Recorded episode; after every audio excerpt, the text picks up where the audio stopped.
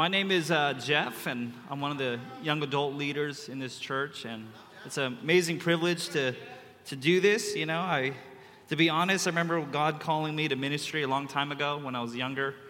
I've always sensed it in my life, but I was so resistant to it. You know, I was like, no. You know, I think anybody that desires to be in ministry is crazy. But it was actually very recently that I feel like it's such a privilege. You know, it's such a privilege because I really look at it. My job is simple it's to help people understand and love God. That's it. It's not building a big building, it's not, you know, running programs, it's not all of this stuff that pastors get caught up with. It's simply just helping you guys know God and love Him. Because sometimes there's some confusion, and that's what we're going to talk about tonight. If I were to title my message tonight, it's Hope Beyond Disappointment. I shamelessly ripped this off from a book. It's on Amazon called Hope Beyond Disappointment. I forget the author's name, but I ordered it. I'm going to read it. I think his last name is Hess, H E S S. But this is something that um, this is something that I've been going through myself. Every message I do is always personal. I always like it's like I preach to myself because I'm in the same boat you guys are in. But it's this idea of having a hope that is beyond disappointment. Who's had disappointments in life? If you live long enough in life, young people, you will have disappointments.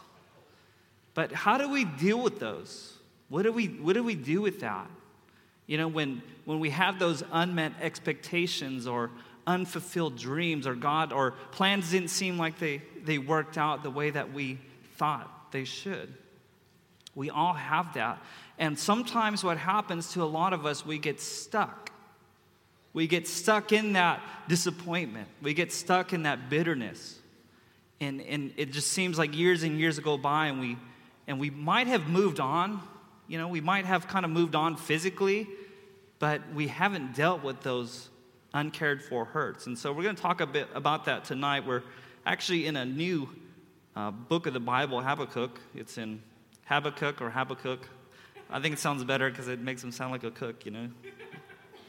But um, the Bible depicts hope as an anchor for our soul.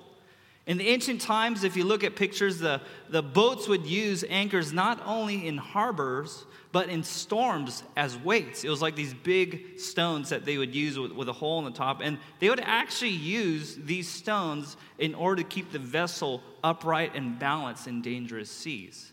It's probably because, you know, they, they hadn't invented the keel. You know, if, you're, if anybody's a nautical person or sailor, they have a, a keel on a sailboat that is loaded with very heavy weight so that if it capsizes, it will, it will rewrite itself.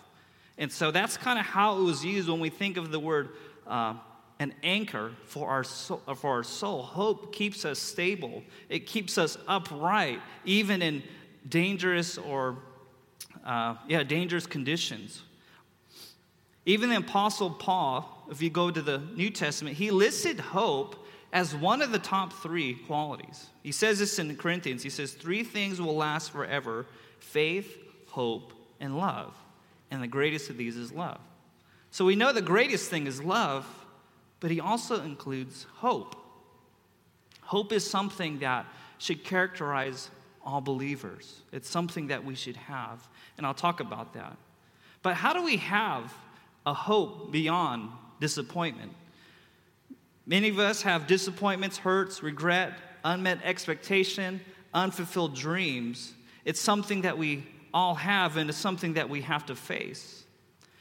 And in a lot of times, these things are debilitating in our life, like I was saying earlier, and it keeps us in a cycle of despair.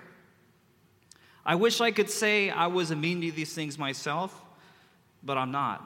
I'm just like everybody else.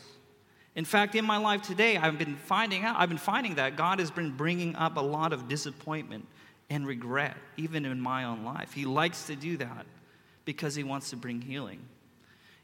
And for those with us with uh, the Holy Spirit, which all of us do, you know, the Holy Spirit will often have us revisit the past areas of hurt, of disappointments, of regret, in order to bring true healing and allow us to walk in greater feeling. That's something the Holy Spirit does.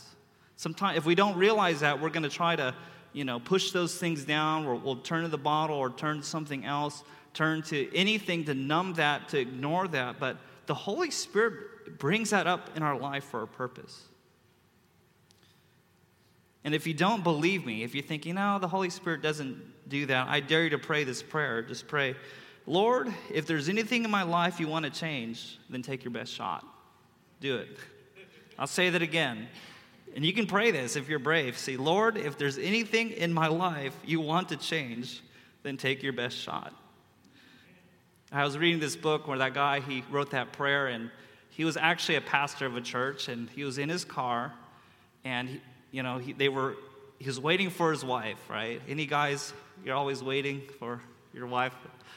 Don't raise your hand because you'll probably die, but um, he was waiting for his wife, and he has to, you know, he has to be there at a certain time, and he's looking at the clock, and, he, and the time is just, it's, it's way past the time. He's going to be completely late, and he's like frustrated, and he's like, man, I got to preach to everybody and tell them that God loves them, but inwardly he's frustrated, and in the car, he prays that prayer, like, Lord, if there's anything in my life you want to change, and take your best shot. And so he finally gets to the point, okay, like, I don't know where my wife is. I'm going to. I'm gonna get out my car and wherever she's in the house, I'm gonna drag her down here. And so he gets out this car, he's fuming, and he's running to the door and he looks and he had put his car in reverse unknowingly, and his car was going backwards. Well, he runs to the car he gets in the car, but it was too late. The door was wide open and it hit a basketball post and it bends the door backwards.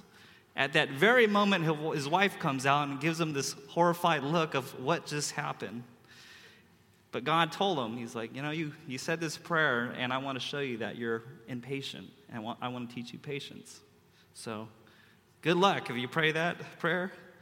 God will show you. He's faithful to show us. But I want to reiterate that disappointment, hurts, regret, unmet expectation, unfulfilled dreams, they can leave us stuck and sinking in a bog of hopelessness and despair. They leave us in this place where you do not want to stay in. In fact, this last week I had a, a privilege of having a, a short vacation. I went to uh, Chico, I went to Redding. It was really hot. If you guys want to know what hellfire feels like. It's up there. It's like 100, it was 100 degrees in Redding. It was 90 something in Chico. It was so hot, but it was probably nice because I, I had air conditioning and didn't do anything. But I was visiting my brother and his wife, and last year there was a record breaking fire that destroyed the entire town of Paradise.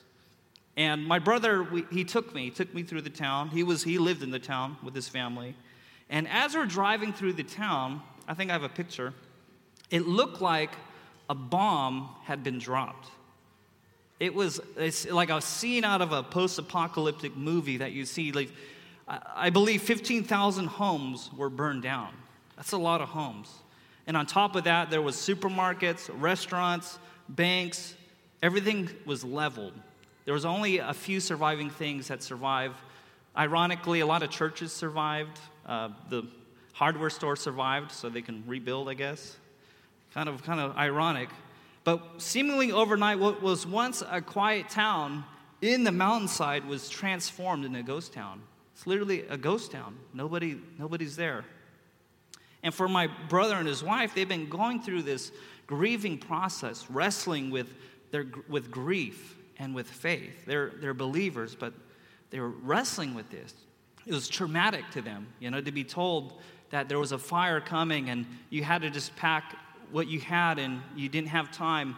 I mean, they didn't have time to even grab their ducks or some of their animals. They had to let their horse out and just run out, and they had like no time for jewelry, any of that. They, they, they literally just escaped with their lives.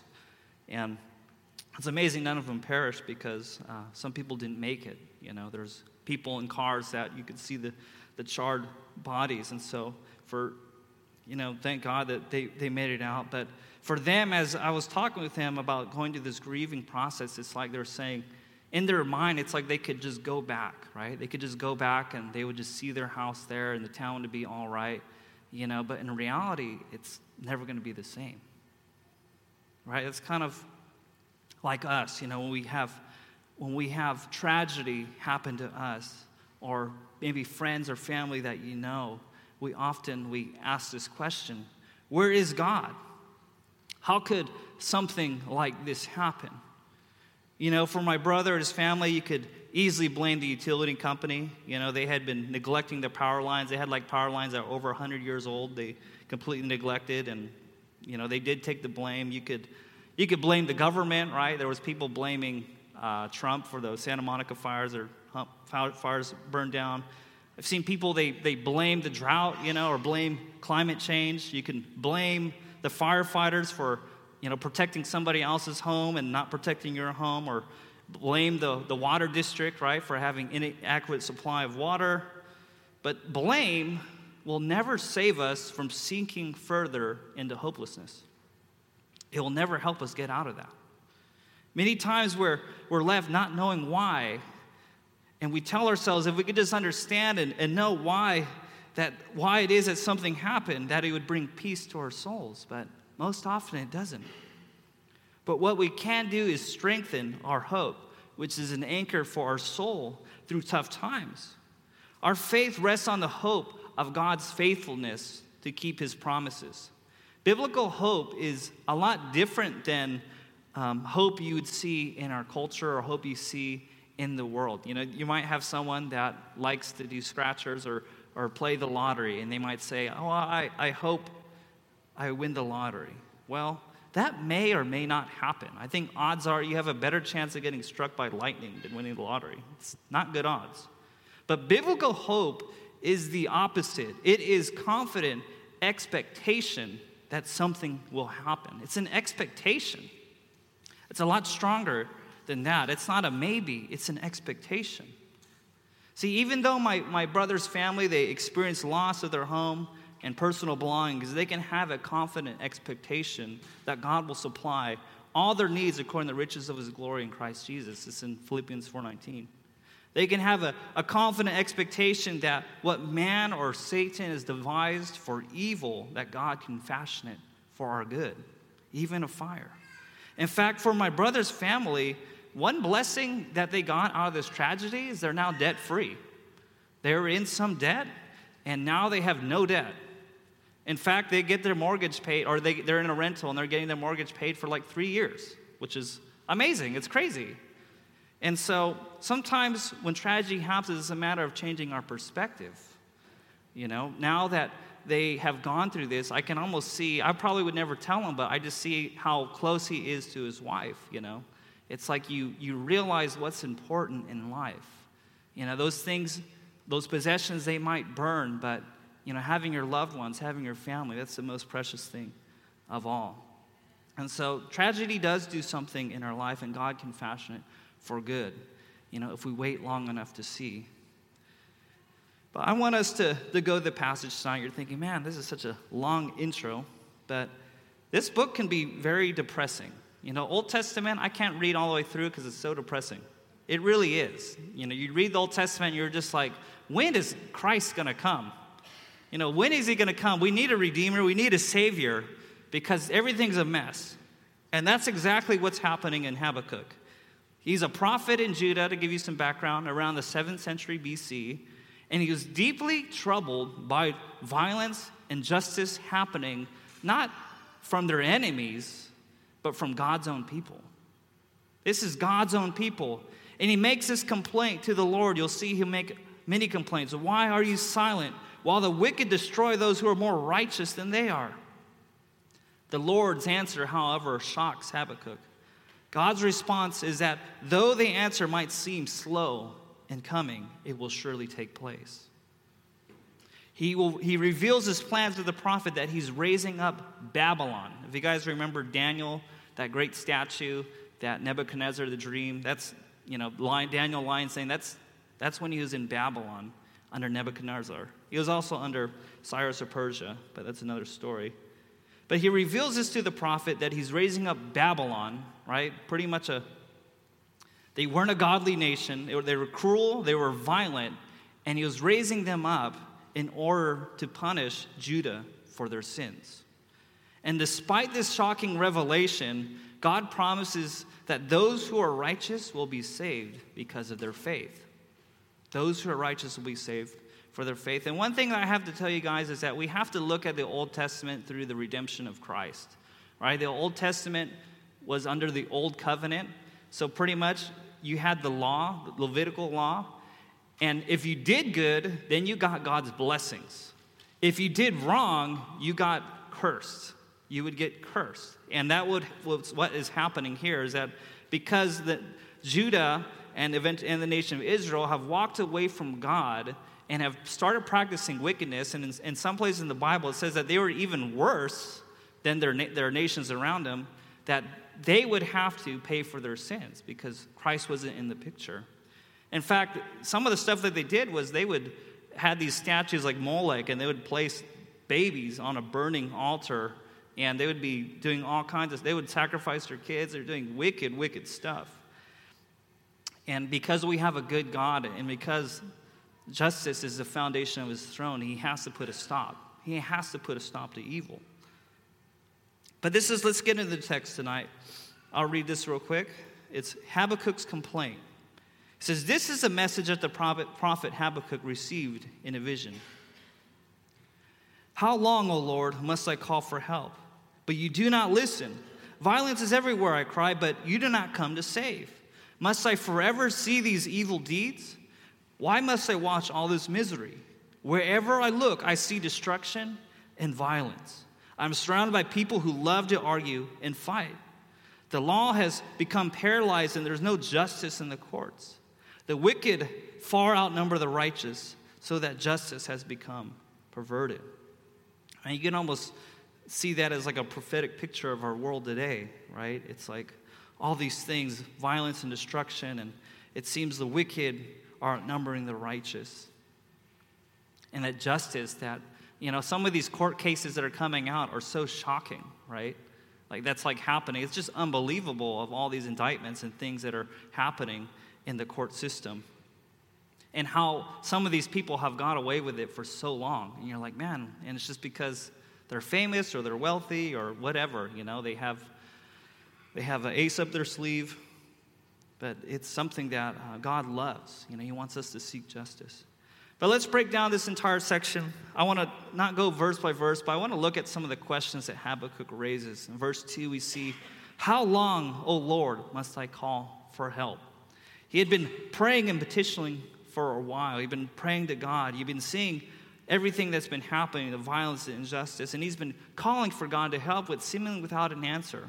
That might be some of you guys tonight. Maybe you're praying for something and you haven't seen an answer yet. Well, keep praying. Pray until something happens. That's a push acronym, P U S H. Pray until something happens. Also, we see in verse 3, he says, Must I forever see these evil deeds? Like Lot, he had to endure seeing evil flourish. You know, as a, as a holy man, as a righteous man of God, he had to see this happening, not in the nations or somewhere, but at home. The, the very place, the people that God had made his covenant with, he's having to see them do evil and actually seeing evil flourish and seeing the righteous being put to death. Verse 3, he asks the question, Why must I watch all this misery? He also, not, he also had to endure seeing suffering, which is never easy to have to watch the innocent suffer. What we see from this passage that the author is, he's clearly distraught to see what is taking place among God's covenant people, his own children. They become violent. They loved arguments and fights. They no longer pursued righteousness. In verse 4, it describes how the holy law, the Levitical law, had become paralyzed or useless. The word paralyzed, if you look it up, it actually means numb. So the people of God had become numb to his laws and teaching and no longer desire to walk in the truth. That's scary, right? When people no longer desire to hear the truth. You know, even in our days today, it's like we, we're trying to reinvent truth and almost say that there's no truth, right? There's no truth and there's no absolute truth. And I read a good quote, I forget, I think it's by Alice in Wonderland. He was saying, you know, for, for those who have no direction, any road will take them there which is kind of scary. So if you have no vision or direction for your life, like any, any road will take you there. If you don't believe in any truth, well, any truth will do for you. So the people of God, they become numb, hard of hearing. The state of the union seems awfully bad to the prophet, and no wonder why he raises up his complaint. No wonder why he, he begins to complain to God. How could God stand by and watch this happen and do nothing? We see in our passage, Habakkuk is, it seems like he's questioning God. I'm not sure if he's accusing God, that would be so strong. But it almost mirrors Job, right? When Job in his helpless conditioning asking God, why are you, why are you against a righteous man?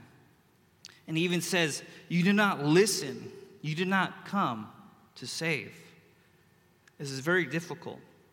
But what I love about this passage and I, what I love about the Bible is that it's unfiltered, right? It wasn't written in some ivory tower, marble palace somewhere. This is written by people that faced life, they, they, they faced real life. And yet, with God, they overcame. And that brings me such comfort. You know, it's not like it brings me a lot of comfort that this is, this is so applicable to real life. And he's just like a lot of us who experiences doubt and questions in our life. But he doesn't pull any punches, and you see this in the text. He doesn't pull any punches because he knows that God is big enough to handle his questions. God is big enough to handle it. And when we have disappointment in our lives and our hurts or unmet expectations, we often bury them, don't we? Don't we try to do life as normal? It seems so easy in our society to numb ourselves now. It seems so easy to not have to deal with our feelings or emotions or traumas in the past because we have so many things to distract ourselves. You know, I watched this TV show called Alone, and they're going out in the wilderness to survive. And one thing that every contestant said was that that was a struggle was dealing with their own mind because there's no YouTube out there. Their only mind was, was the only thing that they had out there was just their own mind. Dealing with all the hurts or things in their life, and you had nothing to distract yourself. And for a lot of them, it was almost a, um, like almost a healing experience, right? To, to begin to reconcile kind of those wild animals, those wild emotions jumping around in your mind. Well, sometimes when we don't deal with the feelings of resentment, we, we get resentment towards God. You know, we, we don't, we, maybe we feel like He can't handle it, or we shouldn't do that because you're like, well, I got to be have faith, or blah, blah, blah. But we get resentment, and that's a huge problem. And today I kind of came up with an acronym to help myself and help others process through pain. You know, I don't think as a young person I was ever taught how to deal with pain. You know, my dad was an alcoholic, so how he dealt with it was just television and Budweiser, right? And when you grow up in that environment, you don't really learn healthy ways of dealing with pain. But I was reading that three out of four people that come to church today have some form of dysfunction. You know, maybe they had a dysfunctional family, maybe it was alcoholism, maybe molestation, um, all of us have had to deal with loss or someone dying, grieving. Three, three out of four people, I can't believe that. So, all of us have a degree of pain, and we have to learn how to, how to deal with this in a healthy way.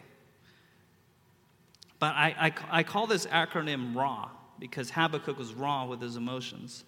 And so, here's a kind of a, a quick way to deal with this. Well, I shouldn't say quick because this can take time, but this acronym is very simple. R stands for receive, because instead of ignoring emotions, we need to receive them as important messengers in our inner world. For some of you, if you need a visualization, just watch the, the movie uh, Inside Out. It's an amazing movie of kind of how our emotions work. It's a kid's movie, but you'd be so surprised at how that movie is an emotional roller coaster. It's like they depict emotions as characters in your mind and they're interacting and they're fighting for control. Really fascinating, and even how we have core memories and, and those core memories make up our personality. But uh, it's like our emotions are important messengers from our inner world. Emotions themselves are neither good nor bad, but telltale signs of what's going under going on under the hood.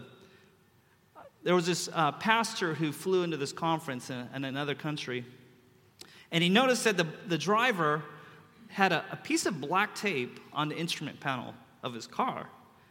And because the, the pastor was curious, he asked the driver, Hey, why do you have a, a piece of tape on, on your instrument panel? And the driver promptly responded. He said, Well, the check engine light came on, and I didn't really want to stop, and I didn't really have money to deal with it, so I just put a piece of, piece of tape over it. So I wouldn't see it anymore. Well, isn't that like many people, right? We, we see the check engine light come on, and instead of dealing with it, like, you know, I don't have time for this. I got to work, I got kids, or I got things to do. We just put a piece of tape over it and say, you know, I'll deal with it later. But the problem is that instead of stopping and accessing the problem, doing a diagnostic, we ignore it and we have a meltdown later. And sometimes we don't even know what was the cause. We let the small fires grow into larger ones through neglect. A stands for acceptance, since we should learn to accept the pain of our hurts. Nobody likes pain. Pain is, seem, seems like something we should run away from, that we shouldn't have to deal with.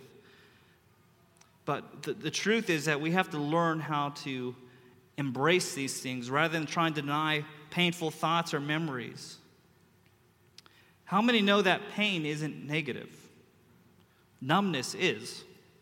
I'll say that again pain isn't negative, numbness is. If we couldn't feel pain, just imagine if you couldn't feel pain, you would either be dead or you would be a zombie. Like you'd be a walking dead person. And you don't want to do that. I, I had that after my dad died when I was 16. I think I was like the walking dead for 10 years. I was in deep depression. I was just so numb to everything, but that was how I survived. And I didn't realize, like, yeah, I was getting through life, but there was no highs anymore. There was no highs. There was not really any lows, but you're just at this static state. And it was miserable. I would never want to go back and relive that experience. But I realized that I was numbing the pain. I didn't want to deal with it. I didn't want to do, I didn't even understand how to deal with it. Like I was saying, you know, my, my dad's way of dealing with pain was, was TV and, cool, and Budweiser, his beer of choice. So that left me with very little tools of understanding how to deal with it. But when we finally accept our pain, and we see through it through the lens of honesty and truth, allowing God's grace in these broken places, we experience something called wholeness. The Bible offers us a wonderful promise when we choose to accept pain. One of the Beatitudes it says, Blessed are those who mourn, for they will be comforted. That's a promise. When we mourn, we, that after that mourning process, we will actually experience comfort. Hopefully, maybe that's nothing new for some people, but that might be a revelation for some. And like I was saying, if you watch the movie Inside Out, the moral of the story or the wonderful truth that it represents is that um, this character, Joy, who was the predominant emotion, she had to learn to embrace sadness. That this character was always trying to avoid sadness, and when she actually embraced sadness, it created a beautiful, beautiful thing inside of them. It's actually quite, if you haven't seen it, I would highly recommend it. And in fact, this is why women are typically, and I'll say typically because it's not true for all people, for all times, but this, for this reason, women are typically better at getting over emotional hurdles than many men because they allow themselves to cry, they allow themselves to mourn. You know, maybe they go to movies and cry. I don't think any guy, any guys do that. You're like, like I just feel like going and crying and watching this sad movie. Guys don't do that. We don't allow ourselves to mourn. In fact, our society does not reward men from showing weakness or from uh, crying, right? Even when maybe it's changed nowadays, things have gotten confused. But you know, when you're a young boy and, and boys cry, you know, the dads will say like, "Oh, you know, like rub dirt on it, don't cry," blah blah blah. So men aren't rewarded by mourning, and this is sad because as men, we have the remarkable ability to spend decades ignoring pain until it becomes a midlife crisis. And then when everything blows up, we have no idea what has happened. I've seen that in people's lives. You know, their marriage is falling apart. It's like everything is, their kids hate them. And you ask them, so why do you think that is? And they're like, I have no idea why. Isn't that crazy? That as men, I'm talking to you guys and myself, we can we have such a remarkable ability of just stuffing that pain and moving on, rubbing dirt on it, whatever grandpa or dad taught us. We have such a remarkable ability of ignoring that. And then eventually we forget. We forget. We forget those. We, it's like we forget what even happened, but we still are carrying on to that. It's sad. So choose to accept those things. And lastly, W stands for walking through hurt with God and others. Everyone is unique in how they deal with emotional hurt and disappointment. For some, this may be journaling. I really like journaling. For some, it's getting counseling. And even healthy people get counseling. Don't wait to get counseling until everything is, you know, fall, falling apart in your life. Healthy people get counseling, just like cars. If you have a car, your car will get, you need maintenance. You should get routine maintenance on your car so it keeps running well. Getting prayer, you know, we have prayer teams. We can, you can attend an inner healing seminar that might bring some revelation to you. Opening up about it in a small group. You know, that's why we do small groups, so you can open up about those pains, those hurts, and receive God's grace. Maybe going through a book study, you know, getting a book like Hope Beyond Disappointment or another book um, for whatever you're dealing with. And lastly, I've done this myself, is writing letters to people who hurt you but not sending them, right? You can be as honest and as brutal or whatever in a letter. You could say any four letter word, colorful word, in a letter, and it's not going to hurt anybody. In fact, it helps. Because once you get all those feelings out, all those things out, then you can really come to a place of forgiveness. Right? Sometimes we want to forgive before dealing with the hurts and pains, you know, and I don't recommend doing that because it's not necessarily, I'm not saying it's not a true forgiveness, but there's something happens when we, when we allow ourselves to feel the, the pain and feel the hurt or the injustice, and then we, uh, and, we, and we go through that process, and then we, we can actually offer forgiveness from a place of compassion, actually from a place of, of God's compassion, I should say. But the most important thing, if you're to hear anything, and I tell people all the time is that there's many battles in life that you cannot win on your own. There's many battles you cannot win on your own. Because the nature of shame, guilt, and some of these things, it's, it really grows when you're on your own. You know, if it's shame or guilt or whatever it is that Satan is using, you know, maybe it's something you did regret. Those things grow when you're on your own, right? When you never open up, you never share about it. It just grows and grows and grows, and Satan can get a foothold in your life through that. But when we have other people in our life, you know, they could shed light on that. It's amazing what can happen when you have other people that you can tell these things to. And also, too, that if, if people are the if people hurt you, then God can use people to fix you. But when we walk with God, his, his words bring light and healing to our lives. It's actually not the theory of God that heals us. You can read so many books and go to school and get all this great knowledge theory about God, but it's not the theory of God that heals you, it's His words.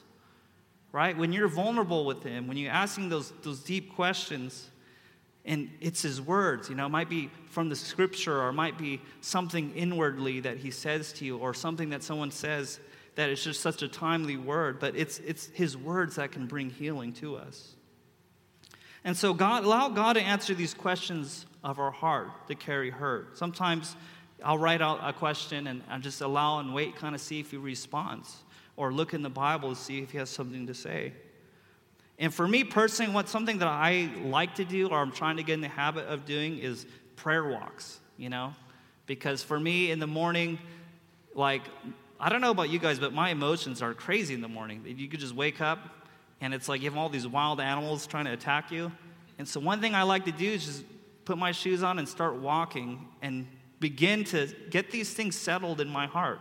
Or get all these things settled. I mean, maybe it's different from you, but there's, you know, Satan studies us and he knows when we're weak and he knows like our routines and he comes after us right in those in those in those moments and so part of being a christian is understanding like okay i know i'm weak on whatever day or, or this time at night or morning and you need to be proactive in that fight and doing kind of what you don't want to do. For, for me, it's like, well, I just want to lay in bed all day or do nothing. But instead, I, I go on a prayer walk because I know that I can, it can tremendously help me. But I even do this today. You know, I've been, if I were just to open up personally, I've been dealing with a past failure for at least seven years. It's been on my mind almost every day. You know, it was, it was actually, you know, when I was 25, it was a relationship that didn't end up working, you know, and it's something I really regret because I felt like, you know, I, I wish it would have worked. And to be honest, really the blame is on me. I'll take full blame. If you want, if you want more details, I'll, I'll talk to you after. But it ended in a way where I didn't get any closure or even really understanding kind of what happened or what went wrong. You know, maybe that's part of the reason why I've been dwelling on it. is just trying to think, like, what did I do, or what happened, or how could I have changed things? You know, just you're kind of in that realm of theory, you know, where you get stuck in. And I've been trying to figure it out for years. And as in my prayer walk today, I was just bringing it up before the Lord. And I've brought it up before, and He's, he's offered me insight. But today I felt like I had some breakthrough because I sensed that He was, what He was saying to me, He's like, you know, like, I allow this to happen in your life because I know that you're going to grow from it. You know, I, I, I knew that this, that this was going to happen in your life. I knew that you you were going to fail, but I allowed it so that you can actually grow from it. I mean, sometimes God allows us to make choices in our life even when they lead to failure. Isn't that crazy? I mean, you look at the prodigal son. God didn't go running, the father didn't go running after the prodigal son to protect him from his choices. He allowed him to make choices to where he ended up in the pig pen. Because it's in the pig pen where the prodigal son had a revelation of God's goodness. See, sometimes when we reap the consequences of our sin, we get a revelation of God's goodness. And we're like, man, like, I was so dumb, or I made the wrong choice. And it's an opportunity to allow God to lavish us His grace lavish on, on us his love for us, even when we don't deserve it. And so he, he shared that with me, and it, it allowed me to see in a different perspective because I was seeing it through the perspective of failure, right? And I feel like that's what the, the, the devil does, right? He loves to. Um, he loves to frame us by our failures. Let me just tell you this is what he does. He, he'll frame you by your failures. He'll always bring up failures of your past, things that you've done wrong, and he'll tell you this is who you are. You're a failure, right? You're, you're no good. Look at what you did. This is how you this is how you disobeyed God, you know. But God is completely opposite. God sees us by the victories in the future. So Satan frames us by the failures of the past, but God sees us by the victories in the future, and that's because of his blood. That's because of what he did on the cross. It leads us to victory. You and I, one day, are going to be are completely victorious, victorious with Christ.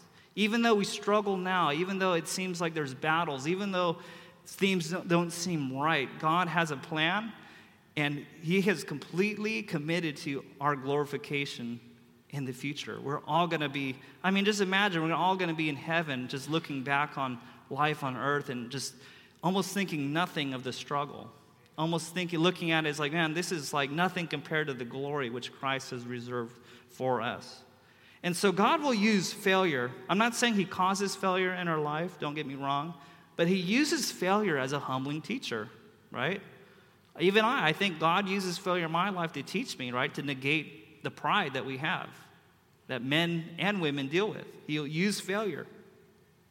So instead of getting stuck in a cycle of blame, shame, guilt, God can and wants to use our failure as teaching opportunity in our life. He uses the struggles and valleys in our life to reveal, reveal places that we're believing a lie. And He graciously, graciously helps us direct us to the truth so that we can live in freedom. And as much as I don't like the process, I hate, I actually, I shouldn't say hate, I don't like the process I'm starting to love the process, but I do love the end result. Right? Anybody like the process of, of what God is doing in your life? Probably not. Even Peter is saying, you know, it's not, you know, when God is disciplining us, no, nobody enjoys it. But the end result is a hope beyond disappointment. And let me just finish with the, the last part of the thing. I know it's growing late. This is what the Lord's reply. He says, Look around to the nations, look and be amazed, for I'm doing something in your own day. Something you wouldn't believe in if I told you about it. I am raising up the Babylonians, a cruel and violent people. They will march across the world and conquer other lands. They are notorious for their cruelty and do whatever they like. Their horses are swifter than cheetahs and fiercer than wolves at dusk. Their charioteers are, are uh, they charge from far away. Like eagles, they swoop down and to devour their prey. On they come, all bent on violence. Their hordes advance like desert winds, sweeping captives ahead of them like sand. They scoff at kings and princes and scorn all their fortresses. They simply pile ramps of earth against their walls and capture them. So they sweep past like the wind and are gone, but they are deeply guilty, for their own strength is their God. So Habakkuk receives this terrifying answer from God that he was planning to deal with Judah's sin. And it seems so confusing to him. You'll have to come next week because, like, how could God use, you know, a nation such as Babylon to discipline his children. That doesn't seem right. But you'll have to come back and, and listen to more of that. But I want to kind of end with this final truth. And it looks, if you look at the verse 11, it said that they were deeply guilty for their own strength is their God. You know, if we are to endure trials and tribulations, our strength can't be because of our because of us. It has to be anchored in God. Our strength will fail, but God is the one who get us through the tough times. And I'll, I'll close with this quote. I love this quote uh, by Steve Backlund. He says, A hope filled life is evidence that we're, we are believing truth. Now, I'm going to pray right now for us, but I, we, I, we don't have we don't have official time for this. I want to allow those to, to leave if anybody needs to leave, but I kind of planned a ministry time. And this is for those who choose to stay. You don't have to do this. But I, one of the questions I ask is where are you experiencing deep hurts, disappointment, or regret? And groups pray for one another and seek God's grace and hope over these broken places. So if this is you, it may not be everybody, but if there's some, if you're here tonight and you're just like, man, this is me. This is like, you know, this is speaking to me I'm in a lot of hurt or have a lot of disappointment, I need some ministry time, then maybe just open up to someone at your table and just let them know. But I'm to close tonight with just a prayer, and that's, that's what you can choose to do. And so I'll pray for us. Father, Lord, I, I thank you, God, for the struggles, Lord. Though we don't like the struggles, we don't like the pain, God, you're producing in us a weight of glory, God. You're producing in us characteristics of, a, of an overcomer, of a champion, God. And Lord, I pray for those who are experiencing deep hurts, God, that you would give them a revelation, Lord, that you would give them your perspective on it, that you would uh, give them strength to continue that fight, Lord. Because I know the enemy loves to discourage believers, he loves us to make us look at our past or our mistakes, God. But I pray right now that the blood of Jesus would cover them, Lord that the blood would wash away their guilt, wash away their shame, and they would have the courage to, to open up maybe about some of these things. Maybe for the first time, open up about some of their mistakes or their failures because we're in an environment of freedom and grace. And we praise in Jesus' name. And all God's people said, Amen.